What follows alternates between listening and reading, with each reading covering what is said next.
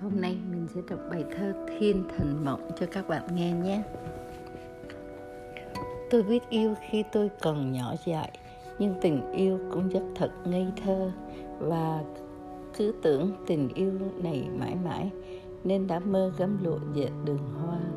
Lâu đài đó tên tôi anh đã khắc đưa tôi vào cung điện của đế vương mơ trên mây với lầu vàng mộng ảo thời bé thơ yêu cũng rất dại khờ rồi mộng mơ mình là cô bạch tuyết, bảy chú lùn chăm sóc mãi không thôi.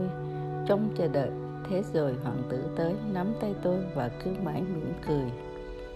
Chẳng một thoáng thời gian nào dừng lại, đã tự trưởng thành theo kiếp sống thế nhân, rồi tỉnh giấc như người say tỉnh rượu. Giấc mộng vàng không cánh đã bay xa, nên tôi đã không còn mơ với mộng. Mộng bay đi thực tế đã biến mình trở nên mạnh với dòng đời sóng gió.